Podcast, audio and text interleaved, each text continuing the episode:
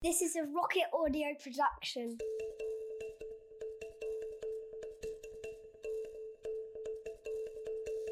Hello, you found Rocket Fuel. We are a weekly youth marketing and youth culture podcast. We interview those that have affected youth marketing and youth culture. And normally the process is this we ask people about their background, so we get to know them. We ask people about their business, whether that be the brand they work for, the things they've done. And then we ask that week's guest for a series of practical insights and things that they understand about youth marketing and youth culture. I'm James Erskine. I'm lucky enough to work at Rocket, and I'm the presenter of Rocket Fuel. Now, normally it's as easy as I've just explained it, but this week is a bit more complicated. As ever, I'm still really keen that you share this podcast with those that you think might get something from it. Leave us a five star review, leave us some positive ratings wherever you get your podcasts. But the reason why this week's is so complicated is because this week's guest, Amy Keane, is like a superhero. She's not got one job, she's got about four, all of which I was keen to talk to her about. I was really keen to talk to her about her new business, Six Things Impossible, which is a culture and creative business helping her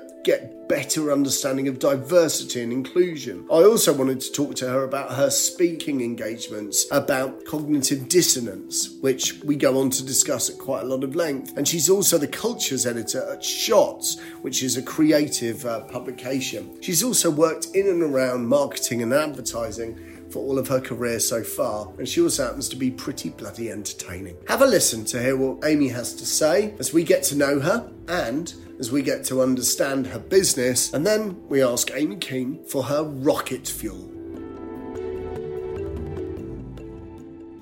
So, Amy Keane, uh, you're this week's guest on Rocket Fuel. Thank you so much for joining us. I really appreciate it. It's an absolute pleasure. Now, Amy, we know each other on social media, and I saw you talking about a speech that you were giving at a youth marketing conference. And that's when I reached out and say, Oh, come and talk about that on the podcast. Yeah. But you've got about a thousand jobs. You've got your cultural editor at Shots, you've you've just launched a new business. Bring it to life. What what what do you do? What keeps you busy? Uh, so I um hey look I made a decision when I was in my 20s that achievement and my profession was far more important than any of those other things that people consider to be important.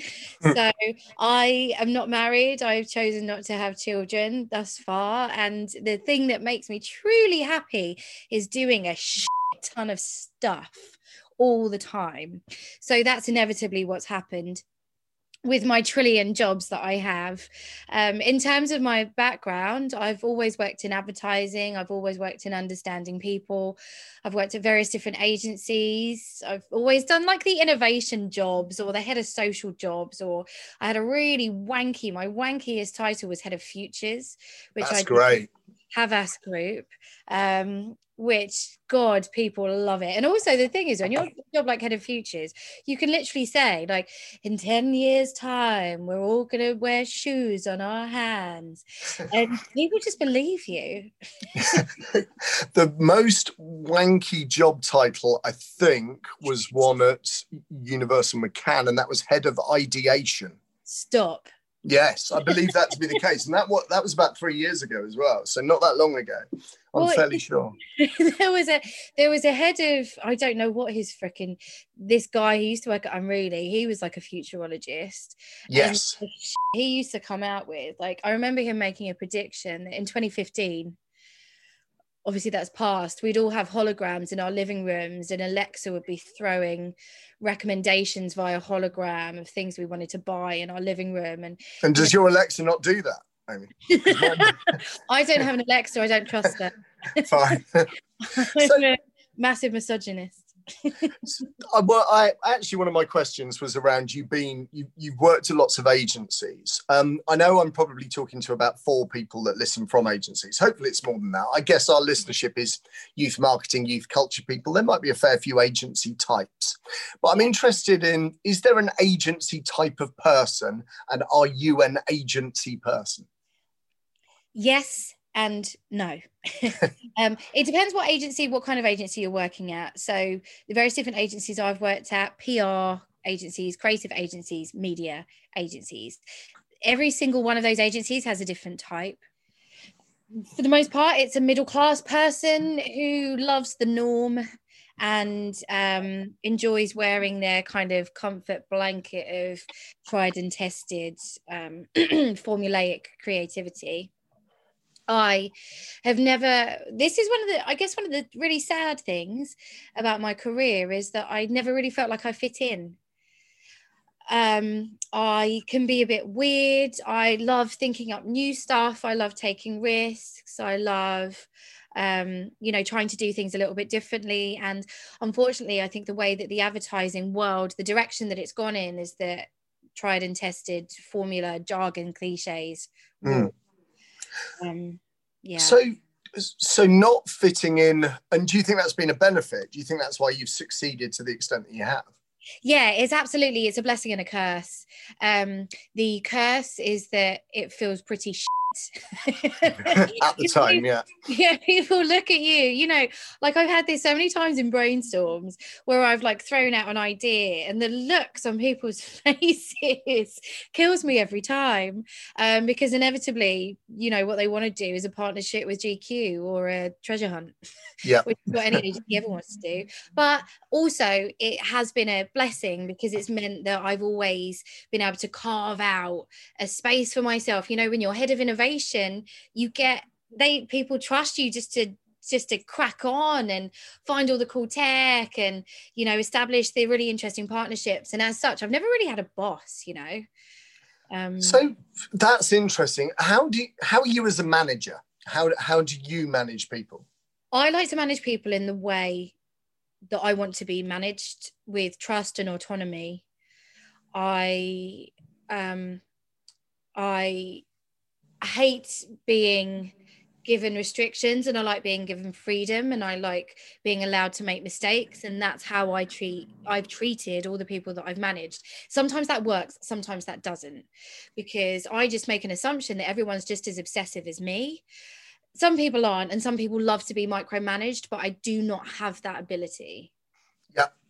And what other qualities do you look for in colleagues that that you're working around? There, uh, is there a commonality to the people that you think are great to work with, or or does everybody bring something different to the party?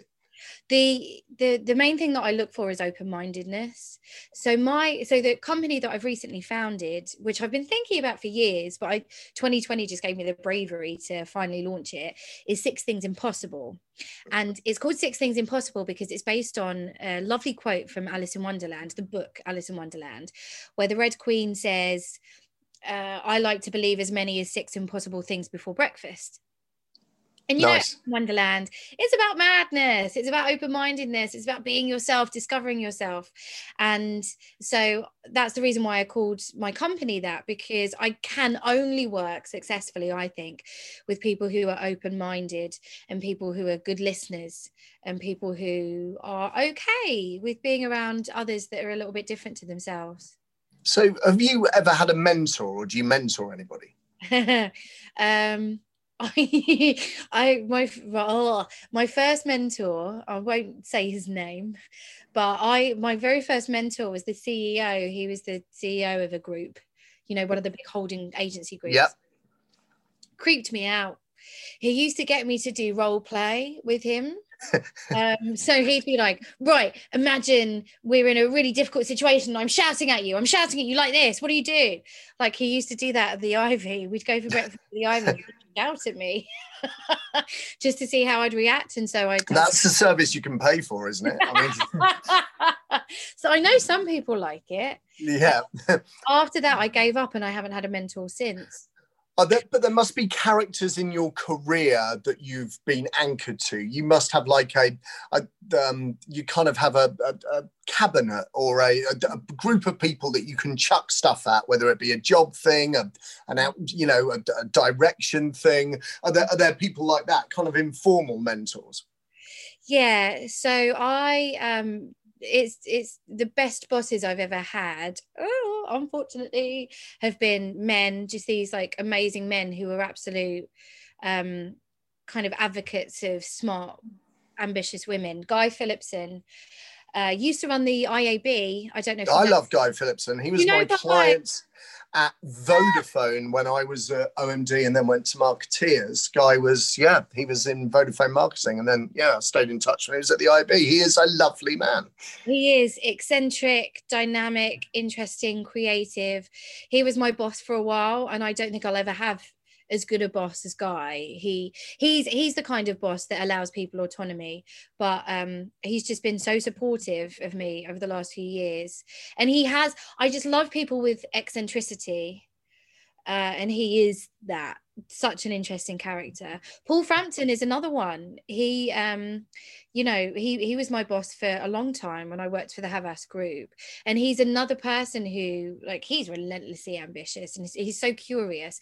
And so he rewards in people curiosity and a desire for learning. And that's why he and i got on so well.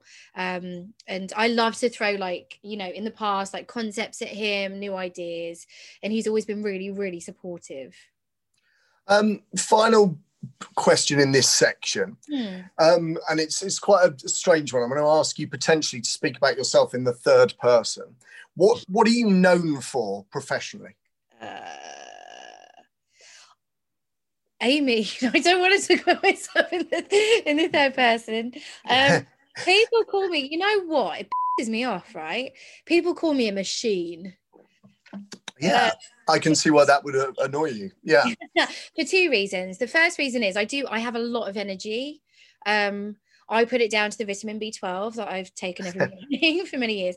I have a lot of energy, a lot of passion, enthusiasm, and also I, I do a lot of stuff. I have a lot of projects on. I my productivity levels are high, but I don't want to be seen as someone that does a lot of things. I just don't think there's any merit in that. I'd rather people thought that I was smart. I Do- don't always get that. I know. I said last question. You, with lots of projects on the go, do you switch off easily? No, never. And so you're always on email. You're always on the end of a call if people need you. Yeah. God, And is that bad? um, no. I really, I really like it. It makes me happy. Everyone knows what makes them happy. I love, I just, like I said right at the beginning, I love being productive. I love achieving things. That's the thing. That's the core um, element of my personality or self that's linked to my happiness. Um, so yeah, it's, you know, you do what works for you. Um, I also want to ask a question which I only know because I follow you on social media on Twitter. Tell us about living on a boat. You lived on a boat for a year, is that right? Yeah, and I've just moved off. Um, and now, actually, you know, one of the things, actually, maybe the thing I'm most known for is living on that fing boat. I lived on a boat for a year because I was, um, uh, I wanted to, I wanted to, I, I just want to have a different life to everybody else, you know? Um, and so I thought, oh, wouldn't it be quirky to live on a boat? So I lived near Kew Bridge and it was a lovely houseboat not a barge. I could never live on one of those really narrow boats where you feel like you're you just constantly feel claustrophobic. Yeah. So I lived on a boat on the Thames and uh, thoroughly enjoyed it during lockdown. It's just amazing to wake up and you're on the river. It's incredible. But the downsides, I had a psychopathic landlady who was friends with Donald Trump. The mice the water rats are huge. Have you ever seen a water rat? Oh, they're terrifying creatures. And waking up diagonally took its toll. Okay, so I'm still here with Amy Keane. Um, she's got a thousand jobs, but let's focus on your new company first. Yeah. Six Things Impossible, and it has some kind of key areas. It's a, it's around culture and it's around diversity. Is that broadly right, Amy? Yes, that is that is correct. So I've I've worked in the advertising industry for about 16 years and over that time I've just noticed various things that have broken like company culture, like collaboration particularly collaboration. Everyone's so obsessed with winning awards and receiving praise that people are really protective over ideas now which means that collaboration across companies and across agencies etc has suffered. Um, but also diversity in our industry. The way people talk about humans the way people talk about trends it's all just without being a i don't want to sound like a but it's all just kind of flawed.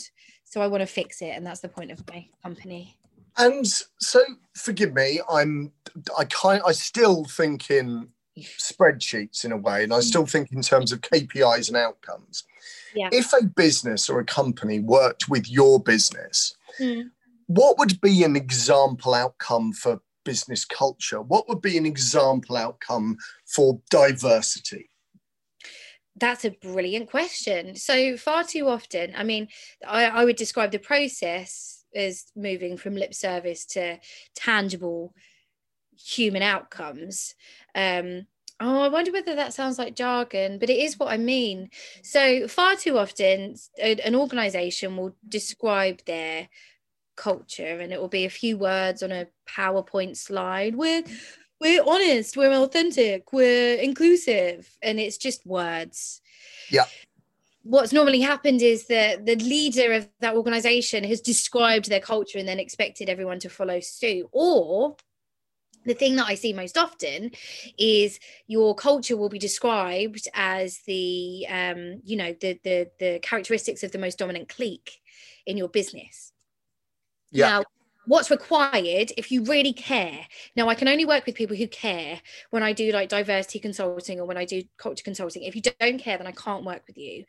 What is generally required is some kind of it's an audit. And I say actually you shouldn't think of your organization as a as having a culture. Think of it as a society. Think of your company as a society. You need the rules in place. You need fair pay. You need fair treatment. You need um, to treat people with respect. You need people to feel respected. You need to have all the things in place that a society would need in place, and then a culture will thrive.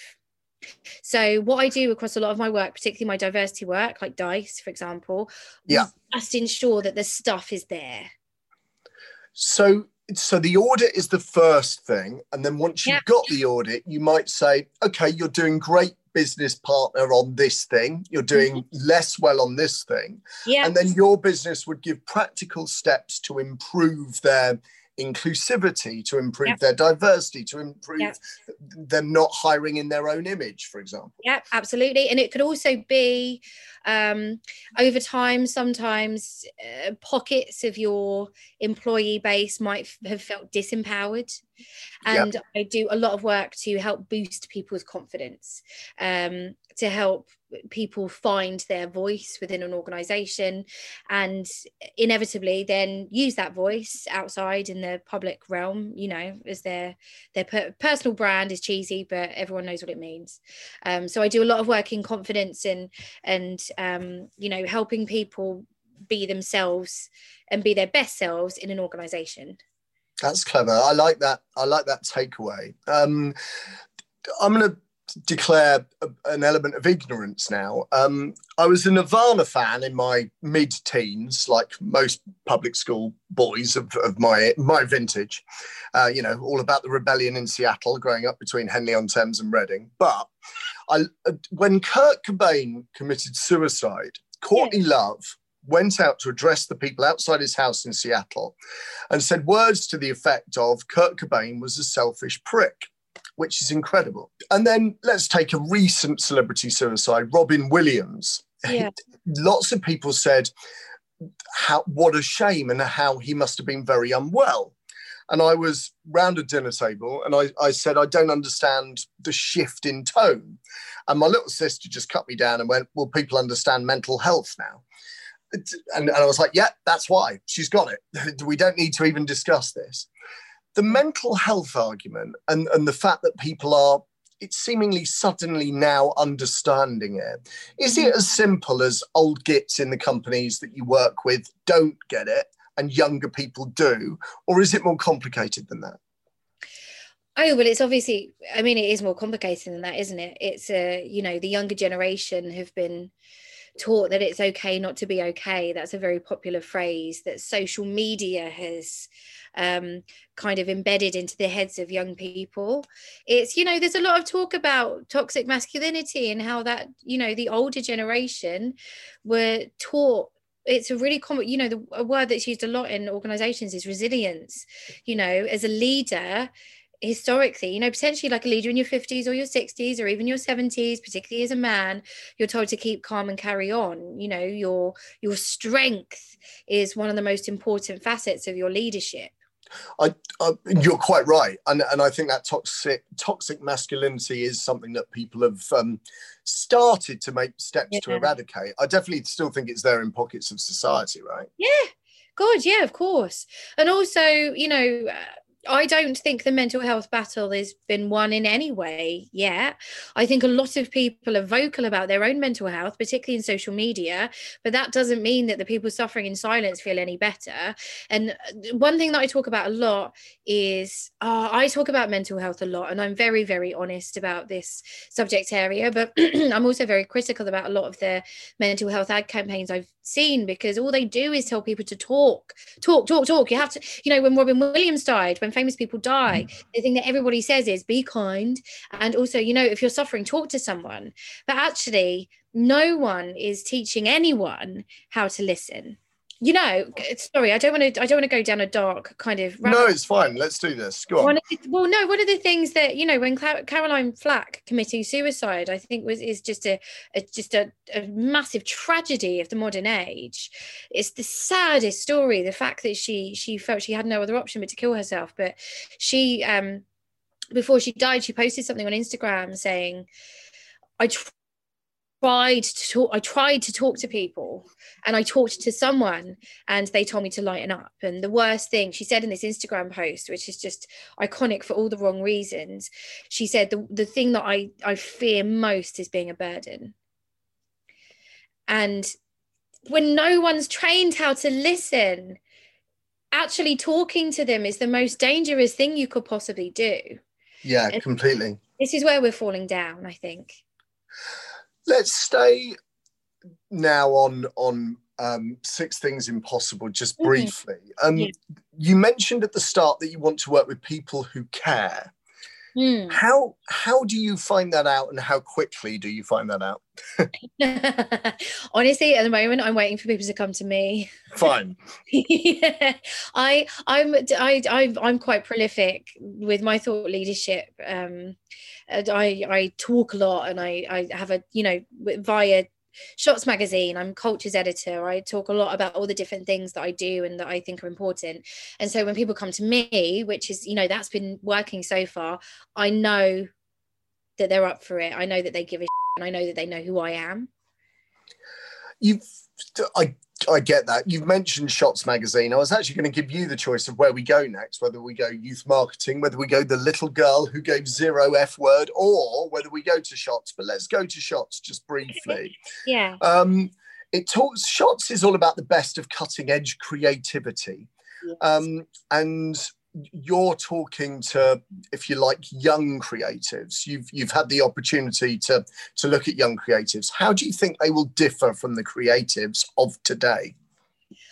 That's a really good question because i think young people we always talk about young people like they're an anomaly but young people the human brain doesn't change that much much.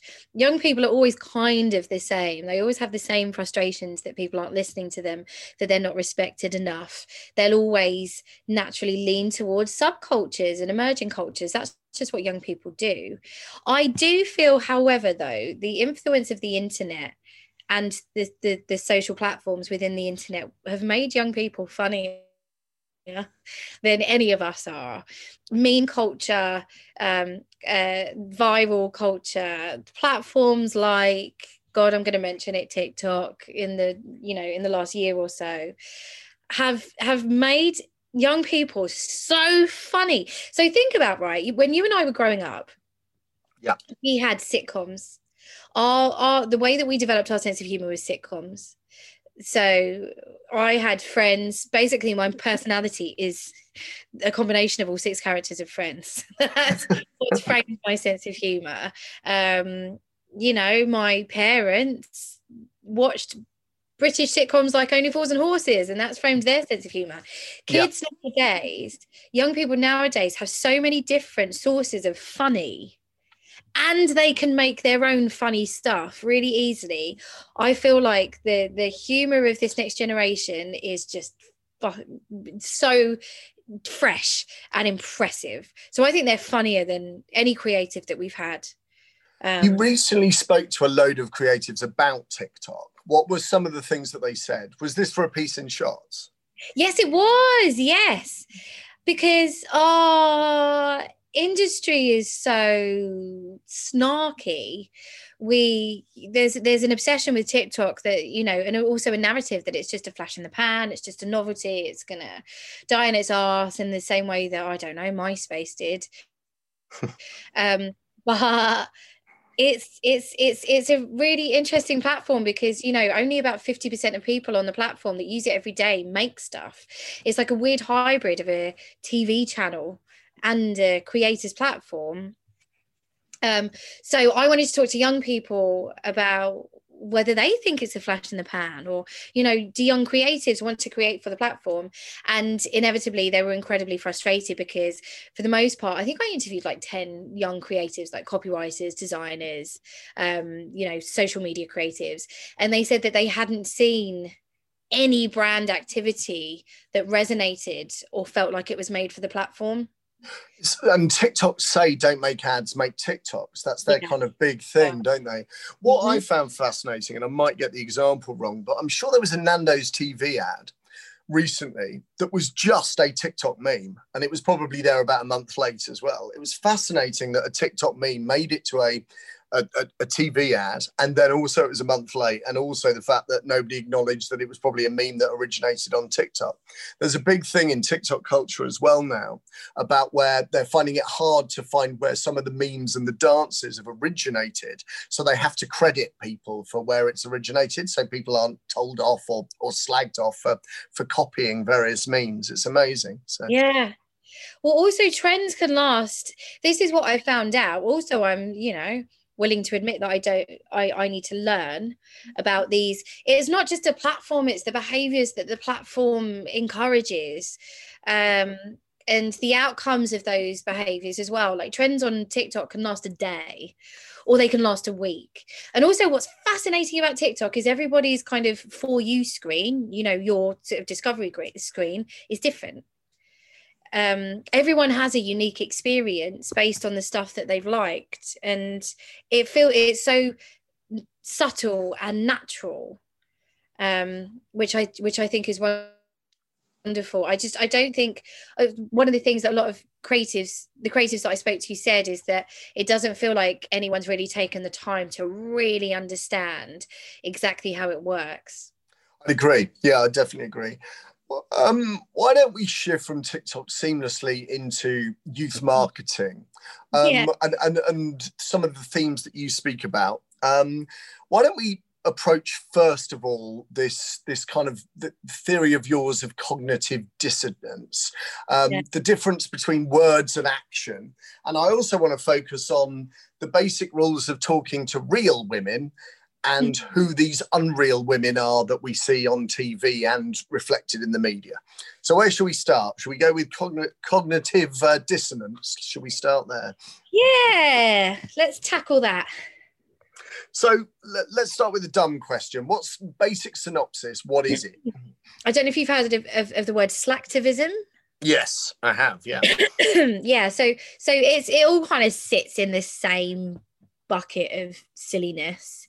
Um, the the cognitive dissonance that's occurring at the moment, particularly when it comes to brands and businesses, is the power of the narrative, the slick narrative. I saw it. I've seen it with clenched fists and gritted teeth for the last five or so years when feminism has been seen as a trend. um, and and you know I, i'm like a sociologist so i've been studying feminism for the last two decades and it really pisses me off when people treat, um, you know, the the equality or the search for equality for women as a freaking trend. Let me give yeah. you an example, right? So, ah, years ago, one of my clients was a was a charity, um, and the charity had a female founder, and she'd started the charity 100 years prior. It was the it was the centenary of that charity, and I was in a room. I worked for a media agency at the time, and the creative agency was in the room as well, and we were talking about how we were going to celebrate the 100th anniversary of the charity. And yeah. the creative director of the creative agency said oh well like feminism's really big at the moment. So like let's just talk about uh, female empowerment. We'll just like talk about the woman. And i was like what? Sorry am i not allowed to swear? Am i can i swear? Are you going to bleep this out? I think we have to bleep it out because of a box that we've ticked, but it doesn't matter. It'll give our producer something to do for hours on end. So yeah, can I have fine. like a horn, like a yeah, that's yeah. We'll ask for a novelty swear thing. That'll be fine. um, and this was about anyway. So this story, this was about seven years ago, and then and then and I was obviously livid. for the for the for the years that followed you saw it everywhere every brand was talking about empowering women but uh, did they pay their women fairly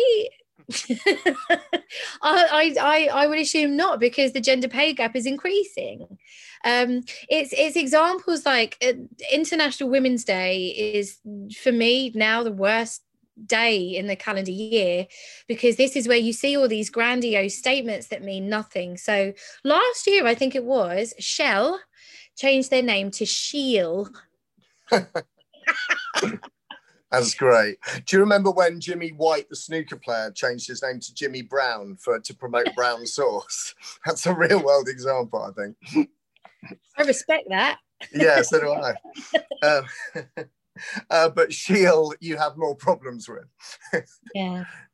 It's, it's, lip service. It's it's it's smoke and mirrors bullshit. Lip, oh, uh, smoke and mirrors fine. lip service that um never sees its way through to the way the organization works. So we're on so, so okay so that's uh, slacktivism. Mm-hmm. that is that's kind of one issue. Why don't we why don't we touch on your issues? And i realize it's related in a lot of the same thing the difference between real women and how to talk to women. Yeah so so this is i mean one of the reasons why i wrote my book the little girl who gave zero is because I thought that then there needed to be more feminist texts for everyday women. Not you know not every woman. There's this kind of there's a couple of different stereotypes that the communications world has um, nurtured around women. And i think oh, you know there's the the badass woman. There's the female boss you know, the ball busting, um, kind of sassy woman. Um, then, then also, conversely, there's the mom who's always stressed and she's trying to multitask. Um, and then you have like, you know, the perfect women in tampon ads who looks incredible, perfect hair and rollerblades down a seaside pier um, one of the things that's just baffled me since forever particularly when i've worked in advertising is that no one understands women um, or how to talk to women. I don't want to be told to be a badass. I don't want to watch someone rollerblade rollerblading when they're on their period. Um, also, I, I used to work for a beauty company, and it it angers me that we beauty companies target by age, yeah. even now.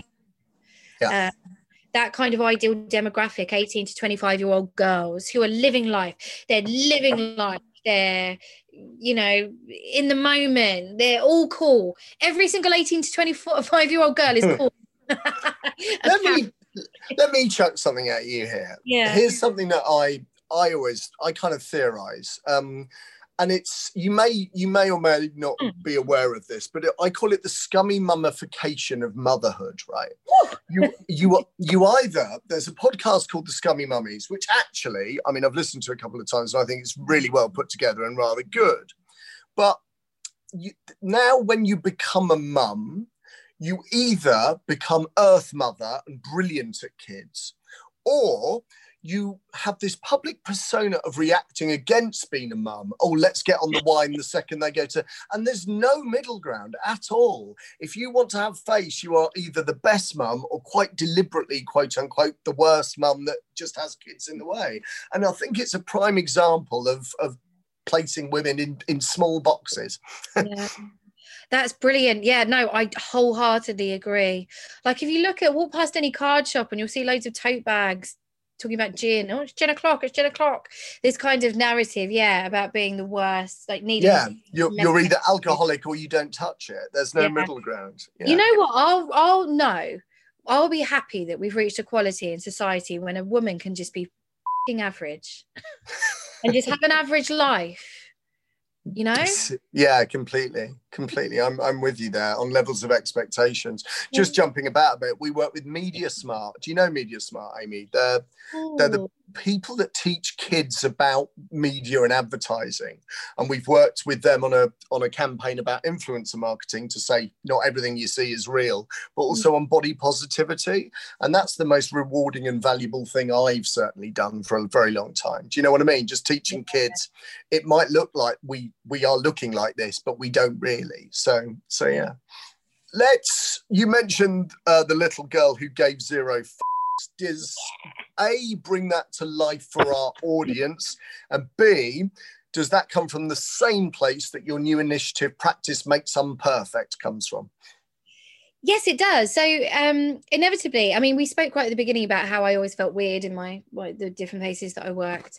Um, the the I've kind of used that in everything that I've, you know, when I started to reclaim my soul and write, became a poet and an author, I decided that I wanted to be quite focused and write about how brave it is for people to be themselves, particularly for a woman to be herself. So, the little girl who gave zero f- is a feminist fairy tale it's a parody on the on the fairy tale format where you know in this instance the girl wins um and there's no love story involved but it's a, it's a book about a girl who decides one day to be herself wholeheartedly, unapologetically, and just to see what happens. Um, and and it talks about how how brave that is and the resistance you come up against and how everyone kind of thinks it's weird if a girl decides not to think about all the things that she's told to worry about. Like like as you say her body image like you know fitting in and and all those things. Um so that's it's i i read the book myself to myself because sometimes i need to be reminded that actually you know it's okay to be a bit unique and a bit weird and whatever. Practice makes unperfect is it does come from the same place. So i do a lot of work in events. Um, just as a really quick aside a year ago i founded an organization called dice which stands for diversity and inclusion at conferences and events which is all about how we can get rid of the manel or the all white, all male lineup at conferences, which is so common across so many different industries. But what I found when I entered that world is that women often uh, hate public speaking. They find it terrifying. They feel like they're judged too much and they feel a, a need, like this burning need to try and be perfect when they present on stage. And so I created this. It's like a six week course to help women find confidence in being themselves, to enjoy themselves when they present, and to find their voice and use that in their thought leadership. And so, yeah, it's so, so this is, I'm, I'm basically doing all the same thing, but with various different manifestations. And who's, who's that course aimed at? Is it, um, is it, um, is it I, I don't know people at the start of their career people later on in their career? It's you know what? It's really interesting. I'm really glad that you've asked that question because of all the things that I create or launch, there's never really a target audience. The target audience is basically the people that the message resonates with, whoever that is. So, what I've found, we just launched this initiative. I did it in partnership with New Digital Age, who are a, a magazine um, that I believe you know. Um, yes, they're great we the message was find and finesse your voice in six weeks you know boost your confidence. So we have a mix right? We have women who are just at the beginning of their career and they're just they're so passionate and excited. And we have women who've been in the digital industry for 25 years. Um, all of them know that there's something missing or they know that there's there's something in them that they want to bring out. And there's uh, there's we're on the first cohort we're on the first round at the moment and i have 20 women and they're all from different backgrounds different personalities different characters. They all have different hang-ups and it's the most supportive life affirming group of women um, and they're all they're all like the change in them we're only halfway through the change in them in three weeks is remarkable. And i'm guessing they will get almost as much from staying in touch with each other and checking in on a regular basis as they will from the six week course as well right? 100% 100% that's totally it. Nice nice. Great one.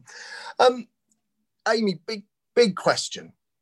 Of all the work and of all the roles you do or of all the projects you've worked on what are you most proud of I think, you know what, I am, I think I'm most proud of the little girl who gave zero fucks because I was told repeatedly by many, many people that I shouldn't do it. I, I can't, forgive me interrupting. Oh, I wasn't going to, but I suddenly thought, I'm, I'm, amazed people told you not to. Were they telling you not to, or were they saying that there's no market for it, or what was their thesis? It was both. It was both. Um, I spoke to lots of different uh, what do you call them literary agents mm. when i was trying to sell the book in every one of them said no i just don't see this getting mainstream attention i just don't see women buying it which is another reason why I think the entertainment world doesn't understand women. Um, but then also, you know, people close to me, people that I know said, don't do it. It's too controversial. You won't, it won't sell. Change the name, change the words, make it a kid's book. And I'm really glad that I in this instance I didn't listen and I, I was I was really narrow-minded. So last section, and this is just the well, I'll explain it in a second. You're you're good, yeah. you won't catch on. Um, Final section of the chat with Amy Kean is our rocket fuel. Now, rocket fuel, name of the podcast, these are tangible takeaways, some insights for our audience of youth marketing, youth culture, tech, media marketing types. These are some practical takeaways that they can bring to their day to day jobs and their lives. So, no pressure, Amy. First question.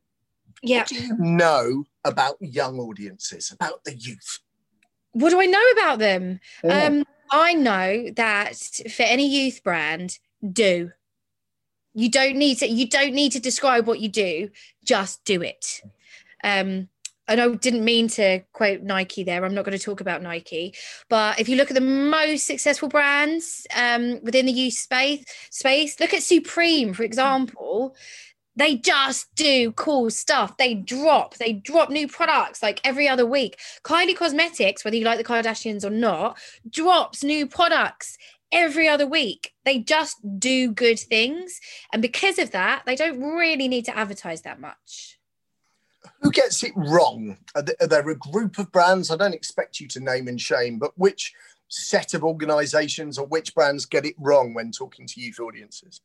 Um, the ones that get it wrong are the ones who are obsessed with trends.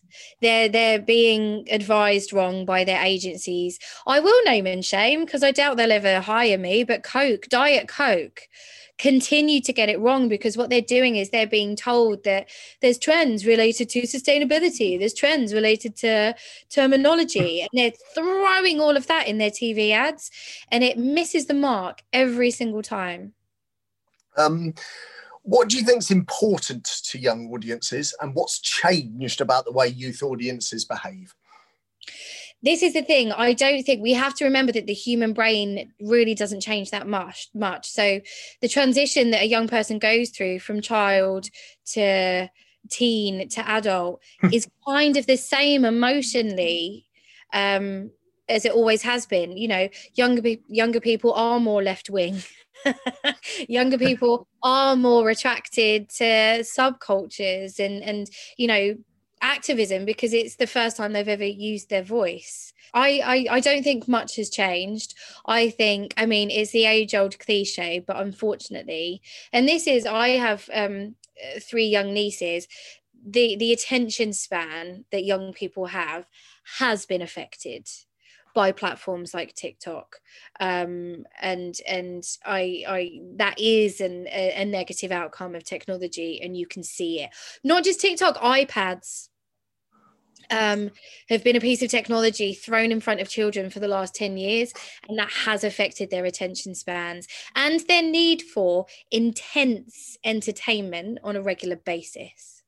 And, and going full circle, hence a platform like TikTok working perfectly to engage that audience? Yeah, absolutely it might be a question we touched on. It might be a subject we've covered, but it might be that my questions have been rubbish and you want to say something else. Give us one takeaway for everybody listening. Um, my one takeaway, based on my based on what I've observed and my experience, sidestep hype. We've become particularly in advertising right? We've become an industry that's so dominated by thought leaders and hyperbole that everyone ends up just doing the same thing. And this is why all ads look the same. This is why we're all saying the same stuff is because people are too distracted by hype. Amy if people want to get in touch with you where can they find you? Uh, if indeed you do want people to get in touch with you um, if there's what they need to do is go into go into a forest, and in the forest there will be someone with three clues. Um, I've just I've just re jazzed up my website, so amycharlottekean.co.uk um, is looking all fancy now, and I've got oh my god, I'm selling merch. You're this selling is, merch. That's yeah, great. this is the thing that young people are obsessed with merch. If you don't have merch, you're basically not a brand or an influencer. I'm not saying that I'm an influencer, but I do have merch. So I'm currently selling these notepads which are actually really good for your mental health. So on one half it says things I should probably give a fuck about, and on the other half it says zero fucks, and it's That's really great. prioritizing what you should and should not worry about. That's at my website, and I'm guessing you are also looking for brands to get in touch with you about Six Things Impossible as well. Absolutely. Um, but only from next year because I've already like I've just I've got too much to do. oh really? So, yeah, but from but from next year, I, I reckon I can I can I can fit in a couple of clients. Lovely. So, depending on when this comes out, this may come out in the new year, but you're we're yeah. recording at the start of December. Dep- yeah. Anyway, get in touch. I'm sure Amy can uh, fight the traffic. So there you go. Amy, yeah. thank you so much for your time and being this week's guest on Rocket Fuel. It's been a real pleasure. Yeah, I've loved it. Thank you. Really nice to talk to you. So that was Amy. Good fun, isn't she? If you enjoyed that, do tell the world, do share this podcast with someone who you think might enjoy it, do give us some positive feedback, and stay tuned for next week's Rocket Fuel. This is a Rocket Audio production.